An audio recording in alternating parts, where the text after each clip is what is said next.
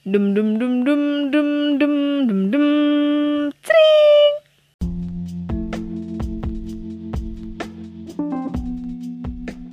Sebelumnya selamat pagi, siang, sore, dan malam. Terutama buat kamu-kamu yang jarang diucapin nih. Halo Sobat Receh. Hmm, Bertemu lagi bersama aku Indah Ramadhani Yang selalu beautiful meskipun gak indah. Di podcast Ricu Cerita lucu gak lucu kudu guyu di episode kali ini, Indah bakal bahas mengenai pendidikan yang sekarang Indah sedang tempuh, yaitu vokasi. Ada yang pernah gak sih kayak, uh, terutama bagi kalian yang sedang menempuh pendidikan di vokasi nih, mendapatkan respon yang gak enak dari orang sekitar kalian, sama, sama, sama, sama banget. Uh, pasti tuh kita bakal dapetin respon yang kayak gitu gitu kan. Setiap lagi kumpul sama keluarga besar reuni teman ayah teman mama pasti tuh ditanya e, sekarang kuliah di mana?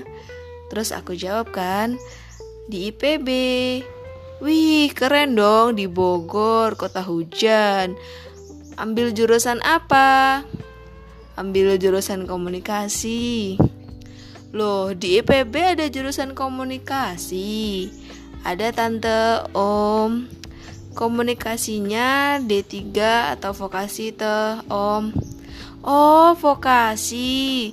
Kenapa ambil vokasi? Nanggung banget. Nggak sayang uang toh. Terus di IPB ambil jurusan komunikasi, emang mau belajar komunikasi sama padi? Ya kali toh Om mau belajar memahami dan komunikasi sama padi aja biar gak digibahin tetangga. Ah kamu bisa aja. Gak gitu juga dong. Maksud om tante tuh kamu komunikasi di IPB tuh mempelajarinya apa aja. Banyak kok sekarang tuh di IPB uh, prodinya udah semakin berkembang terutama di vokasinya. Jadi kita nggak seputar uh, pertanian aja nih. Kita udah berkembang ke dunia teknologinya gitu tuh om. Oh gitu. Kalian kesel nggak sih kalau ada orang yang kayak gitu ke kalian? Mereka tuh nganggap kalian vokasi itu nanggung. Buang-buang duit ngabisin waktu ribet bla bla bla bla mereka aja nggak ngerasain loh kenapa mereka bisa berkomentar gitu. Kan bingung ya? Ya kita tuh emang bebas berpendapat tapi kita juga punya pilihan masing-masing dan tujuan masing-masing juga. Dan aku kan lulusan SMK nih tahu banget kan ya kalau anak SMK dari praktek terus yang tiba-tiba suruh kuliah sama orang tuanya kamu harus kuliah gini gini gini. Nah mulai tuh panas kan otak kita tuh harus kayak oh my god kita tuh tiap hari cuma praktek nggak ada teori yang terlalu berlebihan. Terus kita kalau mau kuliah kan kita otomatis harus uh, apa tuh namanya ngejar te ngejar teori kan di uh, perkuliahan gitu kan buat tes tes itu kan. Auto aduh pusing nih. Bener-bener aku waktu itu ngalamin banget sih kayak aku harus dapetin materi buat tes kuliah itu sendiri dan aku nggak apa ya nggak ada bantuan bukan bantuan apa sih? Tambahan belajar kayak les gitu-gitu kan aku nggak ada. Jadi berusaha sebisa mungkin sama tanya-tanya ke kakak tingkat kakak tingkat yang lainnya yang udah masuk ke uh, perguruan tinggi negeri yang ada di Indonesia gitu kan. Sosok anaknya padahal ya nggak dia apa-apain sebenarnya bisa aja sih ngejar ke sarjana tapi terlalu ngoyo untuk uh, ngejar materi untuk sarjana. Dan aku tuh orangnya nggak suka teori yang berlebihan gitu. Jadi tahu sendiri kan pasti pilihannya jelas ke vokasi. Udah pasti jelas banget sih itu. Emang vokasi ada salahnya ya Enggak kan, kita masuk vokasi pasti juga ada tantangannya sendiri. Dan gak kalah berat kayak sarjana. Mungkin kalau vokasi nanti harus ekstensi lagi ke sarjana. Tapi itu juga pilihan masing-masing mau lanjutin atau enggak.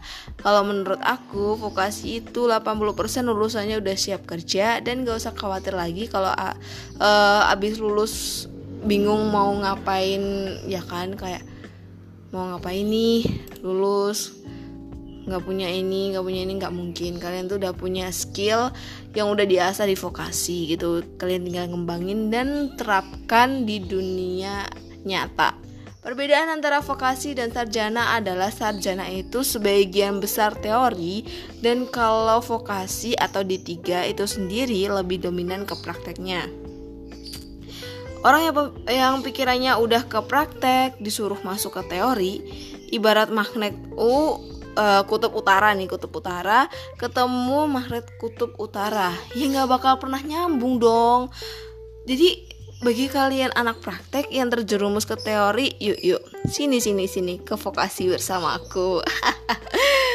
Mumpung kita bahas mengenai vokasi nih, beberapa waktu yang lalu Kementerian Pendidikan dan Kebudayaan atau Kemendikbud melalui Pusat Penguatan Karakter atau Puspeka kembali menggelar webinar yang ke-9 dengan menggandeng Direktorat Jenderal Pendidikan Vokasi masih dalam rangka penyusunan kebijakan pembelajaran di masa pandemi Coronavirus Disease 2019 atau COVID-19. Tema yang diangkat pada webinar kali ini adalah tetap produktif di masa sulit. Vokasi kuat menguatkan Indonesia. Kepala Puspeka Kemendikbud Hendraman mengatakan tujuan dari webinar ke-9 ini adalah menguatkan implementasi pembelajaran produktif dan praktik kerja industri SMK pada kondisi khusus. Peran strategis ke SMK dalam pembangunan SDM Indonesia yang unggul dan berdaya saing dengan tetap produktif di tengah situasi menantang ini akan kita kuatkan. Ada tiga program yang diluncurkan untuk kita dan kamu-kamu anak vokasi di mana pun berada.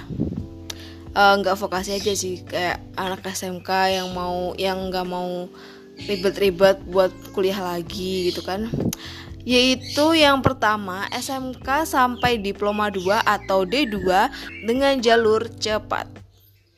Hmm, apa sih maksudnya uh, jalur cepat ini berarti kita pakai jalur kereta api gitu biar nggak ada lampu merah nggak ada macet gitu kan? Ya nggak gitu juga aduh. Nggak gitu ya nggak gitu nggak gitu kawan. Jadi maksudnya itu jalur ini ke depannya akan semakin banyak hmm, melalui program kampus merdeka vokasi. Jadi nanti akan ada banyak perubahan yang terjadi. Dari jumlah program studi D2 uh, kayak apa ya uh, penambahan semacam mata mata pelajaran gitu jadi langsung uh, kayak penambahan buat D2 jadi sekaligus gitu Jalur SMK sampai di 2 ini bisa ditempuh dengan waktu yang cepat yaitu cukup 4,5 tahun saja. Hmm, empat setengah tuh kayaknya cukup banget sih. Uh, udah lumayan sih kita udah lulus SMK sekaligus kita menyandang gelar D2 itu benefit banget sih buat kita bagi anak SMK jadi kita lulus dari situ nanti kita bisa langsung kerja. Dan gak perlu mikirin lagi kayak aku belum punya gelar nih belum punya apa gelar vokasi atau sarjana gitu kan. Nggak usah mikirin lagi. Dan ini sangat-sangat membantu sih program ini. Pada program ini siswa SMK akan belajar selama 3 semester yang program kedua yaitu peningkatan program D3 menjadi D4. Nah, kalau ini nih, ini adalah kasus yang ditunggu-tunggu di kampus aku. Isu yang terjadi sejak awal aku masuk kampus semester 1 sampai sekarang aku mau lulus. Masih aja belum ada kepastian, udah uh, udah nih udah kayak doi ya kan udah kayak doi aja tiap hari ngasih kenyamanan. Tapi gak ada kepastian cie. Jangan ditiru ya sobat jangan ditiru gak baik. Program ini adalah program yang ditunggu oleh semua warga kampusku. Biar gak ribet yang mau sarjana tapi gak usah ekstensi ke S1 Jadi langsung lanjut ke D4 ya kan. Tapi Tapi nih tapi Mau gimana lagi? Kalau emang gak ada keputusan kita hanya bisa pasrah dan bersabar ya itulah keputusan yang terbaik dari pihak universitas ya kan Yang terakhir itu adalah matching fund atau pendanaan pada pendidikan vokasi. Matching fund ini merupakan uh, program yang diluncurkan sebagai strategi penguatan kolaborasi antara perguruan tinggi vokasi dengan dunia kerja. Jadi, para lulusan vokasi ini bisa langsung bekerja di salah satu atau beberapa perusahaan yang sudah bekerja sama dengan beberapa universitas. Begitu. Jadi kalian nggak boleh nyesel udah masuk vokasi. Banyak uh, pasti kalian tuh nggak uh, gini gini jadi nggak ada tempat atau usaha yang kayak udah disediakan gitu udah kita upayakan. Nggak mungkin kalau nggak ada hal positif di balik itu semua. Pasti semua tuh ada benefitnya. Kita tuh masuk vokasi juga banyak benefit yang diperoleh. Jika kalian masuk vokasi gak kalah sama masuk sarjana ya. Meskipun vokasi itu berat dan capek tapi akan ada hikmah di balik itu semua kita nggak boleh ngeluh dan kita harus syukuri dan jalani saja. Dan kita harus memaksimalkan uh, apa yang udah kita raih gitu.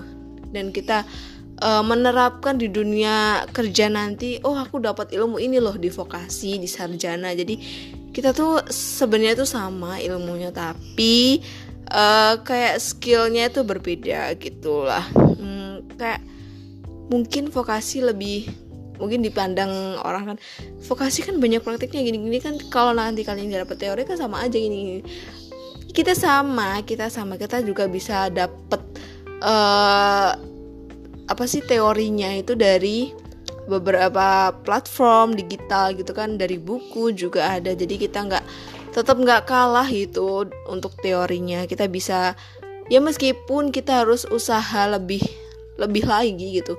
Jadi kayak effort kita buat nyari lagi teorinya gitu. Tapi menurut aku sih itu nggak buat masalah sih nggak jadi masalah. Jadi kayak menikmati aja kalau emang harus cari uh, teorinya itu sendiri di luar mata pelajarannya gitu. Eh mata kuliahnya. Jadi tetap semangat buat kalian-kalian yang masuk vokasi. Kalian nggak boleh nggak boleh apa ya minder nggak boleh insecure kalian harus tunjukin bahwa ini loh aku masuk vokasi dan aku bisa mengembangkan SDM di Indonesia dan bisa menyumbang skill aku buat perusahaan gitu loh. Jadi skill kalian tuh nggak akan percuma meskipun kalian masuk ke vokasi. Semakin diasah semakin jadi ya kan? Dan kalian nggak boleh sia-siain untuk pemanfaatan perkuliahan vokasi gitu. Meskipun jadwalnya yang padat, teori banyak, tugas banyak, tapi kalian juga harus aktif di dunia kampus kayak ikut organisasi, ikut uh, eh, UMKM uh, eh, atau ikut apalah kegiatan yang menurut kalian tuh bisa membantu mengasah skill kalian dan sesekali bolehlah kalian kayak mencari pengalaman yang lebih lagi dari dunia perkuliahan. Selain itu kayak di luar mata mata kuliah uh, aku di mata kuliah fotografi ada loh ini dikasih materi ini ini gitu. Jadi kalian harus cobalah sekali-sekali terapin. Bisa nggak sih? Bener nggak sih? Gitu. Jadi semuanya tuh harus diterapkan. Kalau nggak diterapkan ya kita bakal ngawang terus. Nggak bakal pernah jadi gitu. Jangan ragu-ragu sekalipun kalian gagal itu bukan sebuah sebuah akhir gitu. Jadi terus saja coba dan buktikan bahwa kita bisa. Kita menguatkan Indonesia dan diri sendiri. Oke. Sekian dari saya Indah Ramadhani. Mohon maaf bila ada salah. Sampai jumpa. Wassalamualaikum warahmatullahi wabarakatuh.